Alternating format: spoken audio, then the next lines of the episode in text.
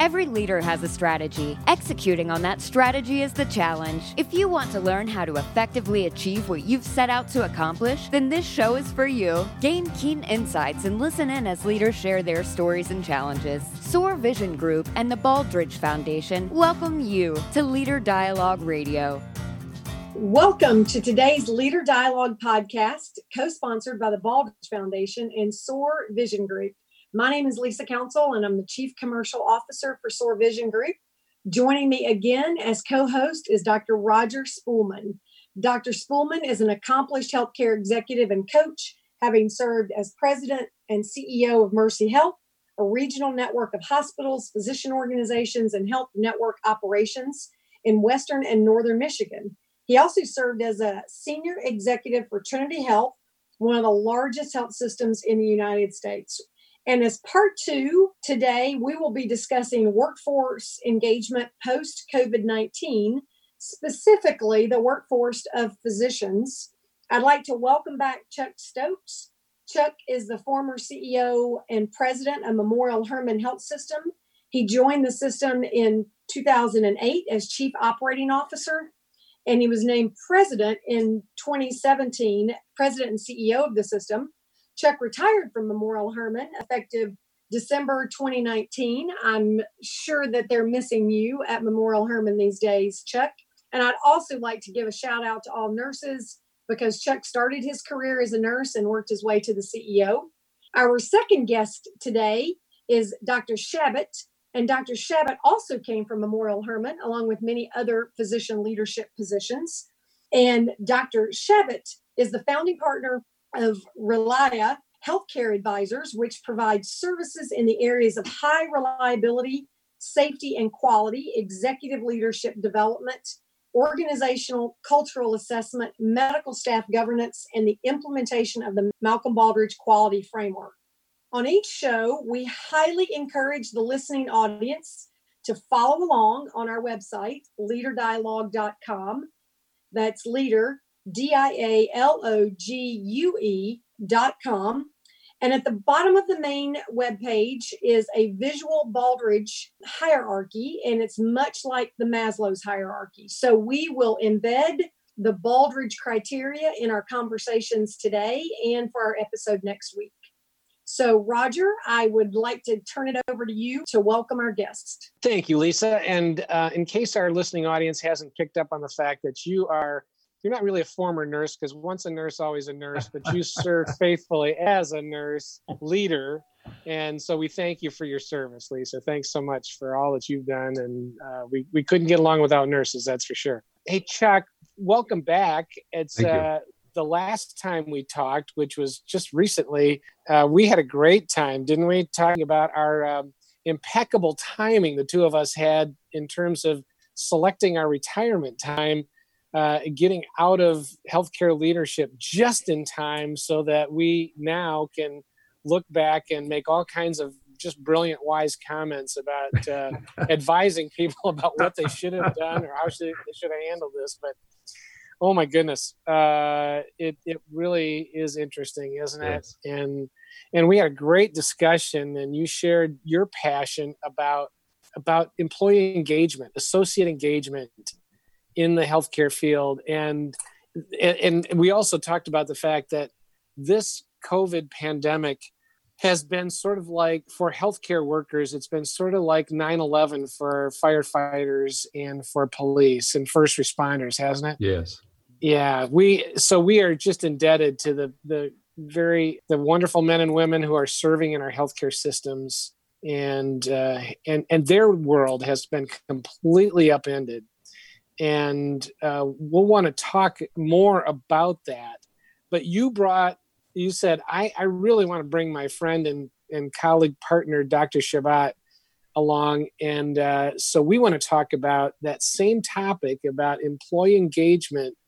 And now, from the physician perspective, um, we don't often think about that because with so many physicians being tied to the health system, and the hospital, not their offices, uh, their individual offices. They're tied to the health system. So, right. um, so thanks for that suggestion, Chuck. And I want to just ask Dr. Shabot, Michael, um, you're a surgeon, and uh, surgeons do things in the hospital generally, and that's how you make your living. And you have, I'm sure, many colleagues who had a forced vacation.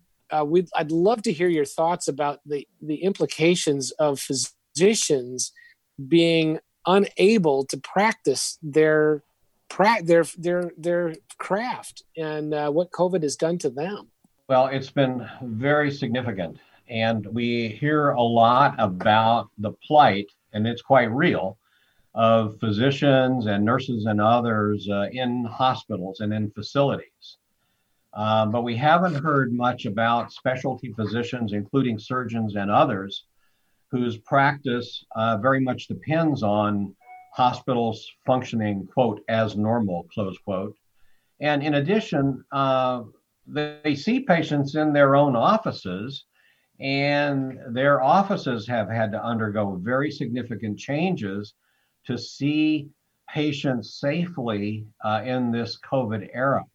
So, two things have happened. Number one, I'll just mention this first, it may not be the most important, but their, their office expenses have increased because of the need for PPE. And in the offices I visited in this COVID era, there's an extra person at the front door doing screening and taking temperatures before right. you even get in the front yeah. door. That person yeah. didn't used to be there before. Right. And that's that's all that's all that person does. Secondly, they they in their offices they can only see a limited number of patients because they've had to remove chairs or block off chairs and nobody wants to be crowded. But then finally, and of course, very importantly, in the hospital, there are procedures were um, radically decreased. So any procedure-related physician, be there, be there, a, be they a surgeon, a cardiologist, a gastroenterologist, anybody that does procedures in hospitals and hospital or outpatient facilities, those procedures went down by 90 to 95 percent.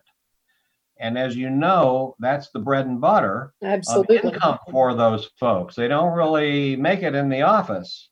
And the office has been uh, saddled with additional issues as well. So it's been a major change. And the one thing that might not have occurred to you, but that my surgical friends have told me is they don't know where the regular surgical emergencies went. Yeah in the COVID yeah, era. Uh, seriously, nobody's having appendicitis. Right. Nobody's having gallbladder disease and gallstones that need to be removed. The routine things that are emergencies that general surgeons like me do, they're not happening or happening at a very, very, very low level. And they're wondering what's going on. And it, you probably have read there's very there's fewer cardiac events, fewer yep. myocardial infarctions. That's all that's always good there's probably less outside activity. There are few, fewer cardiac procedures and every other kind of procedure you can imagine. That is an insight in occurrence. I've talked with my friends who are orthopods, and you know, quarantining probably didn't help the situation. They didn't didn't make these joints uh, all of a sudden much better. So there was a little bit of stacking and queuing, right? For some of these procedures, people really needed to get in for the relief that they were looking for. But on the other hand, this phenomenon that you brought up of of the acute attacks, what happened to them? And was it just is everybody more chill and they're just staying at home?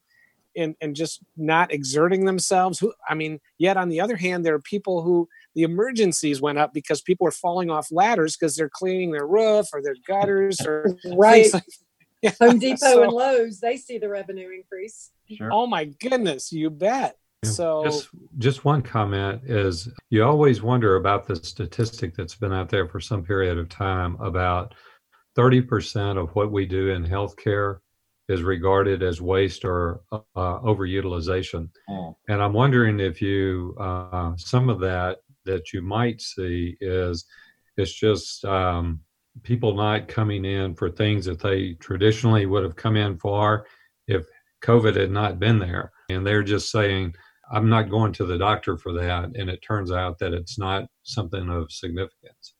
So That great, could just great be point. some- Great point.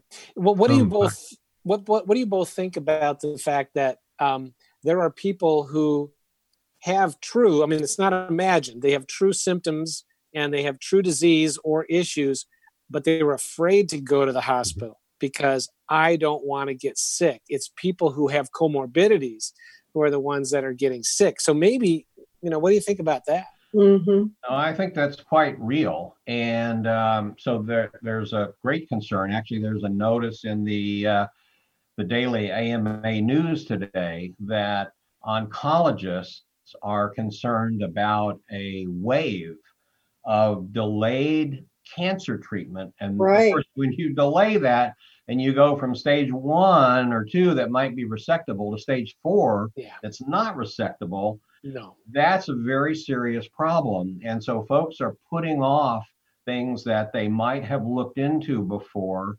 Part Right. of that, Chuck, is you're correct, it's overuse, but part of it is real. And so I mentioned, um, you know, surgeons and uh, cardiac surgeons and so on, cardiologists, but the um, our oncologists are also seeing fewer patients and most of those they don't really consider elective so they're they're really Right. concerned that they're going to be hit with a wave of advanced disease in three four five months or whenever patients feel comfortable going back to their doctor's offices i've been to i don't know if you've all been to doctor's offices but i can tell you that maybe i'm just extra careful but i don't want to get in an elevator with anybody Yep. gloves. I don't want to touch anything that anybody else has touched.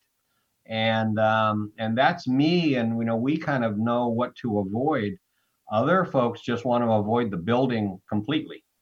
my doctor wouldn't even let me in the building if I was ill, feeling ill at all. If I felt good and I'm just there for an, an- you know, a COVID antibody, I could come in and you take the stairs. You couldn't take the elevator. So yeah, they're keeping all the uh, all the people who, again, undiagnosed illness outside, um, and then allowing you know those who are healthy routine visits to come in. And I'm sure that's not uncommon. Yeah, but I, I think that there will probably be a backlog of serious uh, problems that people have just put off. Um, you know, again, uh, I've got a little chest pain, but uh, I'm not, you know, maybe it's not something I feel like I'm going to take a chance of going into an emergency room for, or things like uh, aneurysms, or as Michael said, uh, some type of oncological you know problem. And i do think that there's going to be a, a backlog of that. And we'll see a surge when people start feeling more comfortable going back to facilities. I think so too, Chuck. I, I really believe that there is a queuing up or a, a you know a, a line that's forming for these people. And the key, I, I have an opinion. I'd like to hear yours. What's the key? What's going to get these people feeling comfortable? You you go to your you know the dentist. I think there's you know we talk about deferred maintenance with our homes and buildings and things like that. Well, what about the notion of deferred maintenance with with people with us? what's going to make us feel comfortable enough to really come back to the hospital, come back to the doctor's office? You know, Chuck and I talk about this about every other day, and uh, and for a lot of people are. Uh, I, I- I've heard that dentists and dental offices are even more impacted adversely than physician offices. Yeah. And Right. who, who in their right mind wants to go in for a routine teeth cleaning, Cleaning. at this Yeah. point in time? I mean, I've put mine off, and maybe a lot of other people have too. I think, you know, this is just my opinion. I I don't think we're going to be able to come out of this medically until we have a an effective vaccine. Not maybe the first vaccine that comes off the line and who knows how effective it is, but one that uh, that hundreds of millions of U.S. citizens can can take and and feel confident that they are protected against the disease. Short of that, just you know, we're we're we or at least you know Chuck and I, we're very good about wearing masks and gloves. A lot of our our cohorts out in the community are not. We we also talk about that every other day. But until we can be sure that we're safe against uh, everybody else in the community, I don't think we're going to be comfortable going not only to doctors' offices but to restaurants and and meetings and all those professional things we used to do. Uh, it seems like so long ago, but it was only like four or five months now. Yeah, people have different levels of risk tolerance, and you you look at that just when you're as as I told Michael, we we drive to the grocery store and they throw groceries in the trunk of our car. But I watch the people that are going in the grocery store, and the percent of them that have mask and the percent that have no mask. And so I think people's risk aversion or riskiness uh, as to whether or not they're willing to go into a health facility to get checked up uh, or get something checked out has something to do with me. I'm with Michael. I, when there's a vaccine, uh, I will feel very comfortable and I've taken the vaccine and know that that works. But for other people, I think it's one of those things where whether or not I really know that I'm in trouble, I'm having an emergency event and uh, I have to go to the emergency room, or this is bothering me and I'll take a chance of going to my primary care or my specialist to get this checked out and it, I, that's that just is a continuum of uh, risk riskiness that you see in the regular population. You know, a lot it, of people aren't going to come back till they feel that it's safe, yeah. and that the hospitals and health systems convince them that they're taking every precaution that they can that's out there, and they are implementing that without fail that they're being a high reliability healthcare system. Exactly. And they're taking everything to keep you safe. Yeah. Yeah. yeah I think that what's happening, I, I the experience, you know, I've gone to my physician's office and I've also gone to get my car serviced. And and it's it was almost the same. This the experience was mm-hmm. almost the same because, you know, when I brought my car in, there was glass, you know, a plexiglass, and I couldn't get out of my car and they needed my key so, but they they come up masked and they have they're gloved and they spray disinfectant on a paper towel and I have to put my key in the paper towel. You know, it's just it's the same thing right. as going to the doctor. But I but I think what's happening, and you've both talked about this, we have to demonstrate in mm-hmm. order to for people to feel comfortable. We have to take this extremely seriously and demonstrate that we are doing absolutely everything we can to protect the patient. And, you know, they're probably doing more to protect themselves from the patient, but they're giving the impression that we are protecting you. We're taking this seriously. We're providing, to the full extent possible, a uh, an environment that really won't allow transmission. You know, Roger, you you brought up a point, and I and Chuck and I have also talked about this. We feel like businesses in our community are in many ways doing more, at least publicly, yes, than we yes. see our healthcare providers doing. You know, when I uh, my car came up with a, an electronic notice that it needed its one year service, and I called to schedule it, and they said, "Oh, we'll come pick it up from you." Totally, total contactless. I mean, not even go to the dealership. They they came and picked up the car and kept it for a day and brought it back, and it was all right. clean and everything. And and, and other, you know, when the, the grocery store that we go to, they're they're spraying the carts before. You know, we used to do that ourselves. We don't have to do that anymore, and all those things. We're not. Maybe we're missing it, but we're not seeing that that kind of public um, communication, safety communication right. coming from our healthcare providers. Just not right. seeing that, Chuck. I, I'm not seeing what I think I should be. We should be seeing. No, I mean, we, we obviously have a mixed message uh, across the country about what is safe, you know, safe practice. And while everybody says mass social distancing and hand washing, those are just kind of the um, the three things that you have to do. Uh, people across the country message different things about um, you know how important those are, and you see the behaviors. I mean, the yeah. behaviors demonstrate that. So in the last show, um, we actually did spend a fair amount of time on that, Chuck. You talked about again from nursing and allied healthcare providers. You know what what were we? What was the workforce engagement? Which for the listeners in the audience, category five, workforce engagement with Baldrige. Mm-hmm. Um, what were you know? We talked about what nurses and allied health were feeling before COVID and then after COVID. I'm curious, Michael, kind of your vantage point again from the physician perspective you know, what were some of the struggles that we had pre COVID and now coming out of COVID relative to that physician community where many are now employed physicians? um, uh, want to be employed physicians. There's a myriad of, of kind of physician uh, allocation in the market. Well, let me just comment on that. So, in the pre COVID days, we're going to call those the good old days. they were, in many ways, not so great for physicians. Now, um, you know, I, I, think to be professionally satisfied and engaged, uh, it's it's cru- it's important to be doing meaningful day. And I think physicians went into medicine to do meaningful work to help people, and they're doing that. But there were, again, in the good old days, a lot of uh, negatives that we heard about. Problems with uh, reimbursement, declining reimbursements. Right. Problem with uh, uh problems with additional documentation and paperwork required. Not not not only not only for the medical record, but also to be reimbursed. Problems with the electronic medical record, which didn't seem to be designed for physicians, but rather for uh, the business office right. documentation and yeah, the business the billing, office. The billing organization. Yeah. Right. right. Right. So even in the best of times, there were issues with physicians.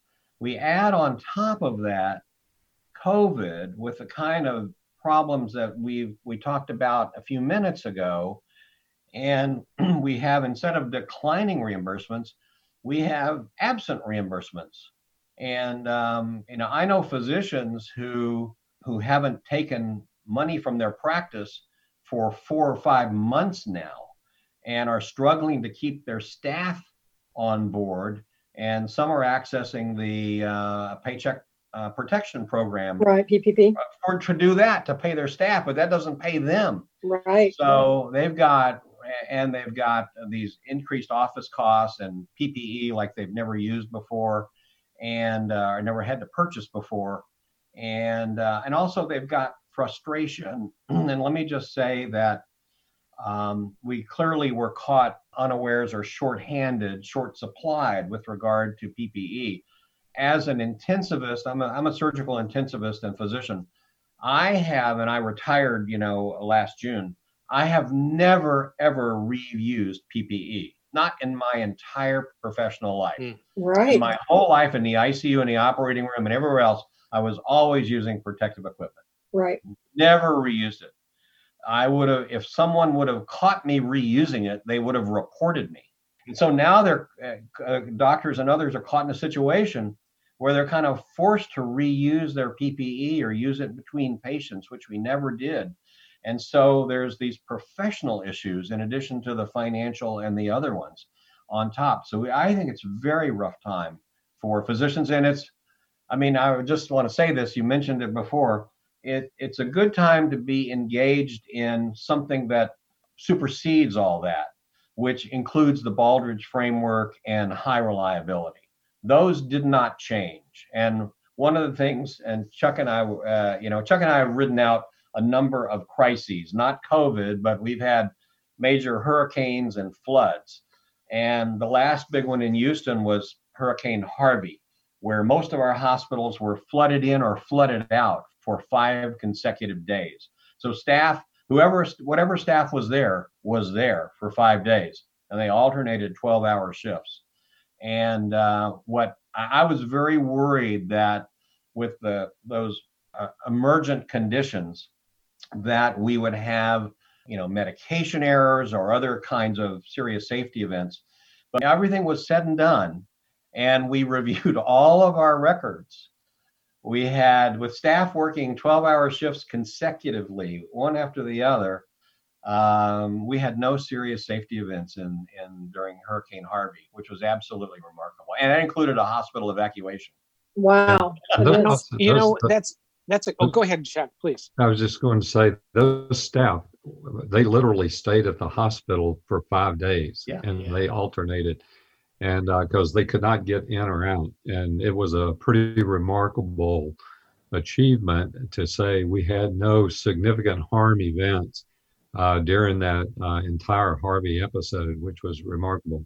Well, you know, we were talking, Lisa and I were actually talking earlier today with some of our colleagues at SOAR Vision Group about the fact that in healthcare, we're so good in an emergency situation, aren't we? In when something happens, when there's a natural disaster, where there's something unexpected, everybody, all hands on deck, there's the hierarchy goes away, everybody pitches in to do what needs to be done. But even in an extreme situation like Harvey, which was five days, it's five days. We're talking about five months. We've been at this exactly, and and uh, so I'm really interested in you know and and you know you guys, Chuck, you and Lisa are nurses, and Michael a surgeon. You're used to wearing masks, and you're but boy, people not people are not used to wearing. I'm the kind of doctor that can't help anybody, you know, so I don't have to wear masks and masking what I do. But but even breathing into a mask is exhausting for a long period of time. What is this doing to the the psyche of people that are forced into this very very different work environment? And what are we doing to help encourage them? Yeah, let me. I'm gonna, I'm gonna ask Michael to address that from a physician perspective. But we talked about this in our last segment. I think that hurricanes, tornadoes, mass shootings, major crisis situations are time limited events, Yeah. and we do shine uh, during those type of events. Everybody pulls together. Hurricane Harvey, we contacted personally all 27,000 employees to make sure they were okay we we marshaled everybody together to just do what we had to do. This is so different because there is no time on this. Right. And if those same people that worked five straight days for 12 hours had to stay there for weeks on weeks on weeks, they would be burnout. And Yeah. we were experiencing burnout in a lot of clinical areas, expertise prior to uh, the pandemic, and especially in physicians. And so I, you know, I'd like for Michael to talk about. We talked about burnout uh, as as part of the engagement for in our last segment, but I'd like for Michael maybe to specifically talk about physician burnout and you know from an engagement standpoint, what has the pandemic done for physicians in that regard? Well, let me just draw back. There was one long playing um, uh, infectious disease problem that I had a, a major clinical role during, and that was, but it was different. And that was um, the first decade or so of AIDS, Mhm. of HIV. Yep. And I was a trauma surgeon, a general surgeon, surgical intensivist, taking care of patients mm-hmm. both in the ED, the operating room, the ICU. And and and the what something one thing was very similar then to now, and that is that every patient had to be treated as if they were infected.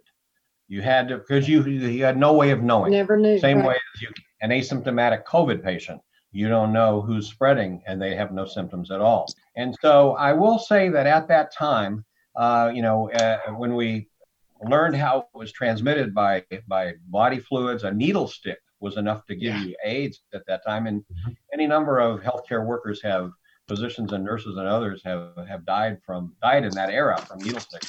It was over a decade until there was a, a single effective treatment. Of course, today there are there are many treatments, and the and the docs stood up. I mean, for that, and the nurses and others.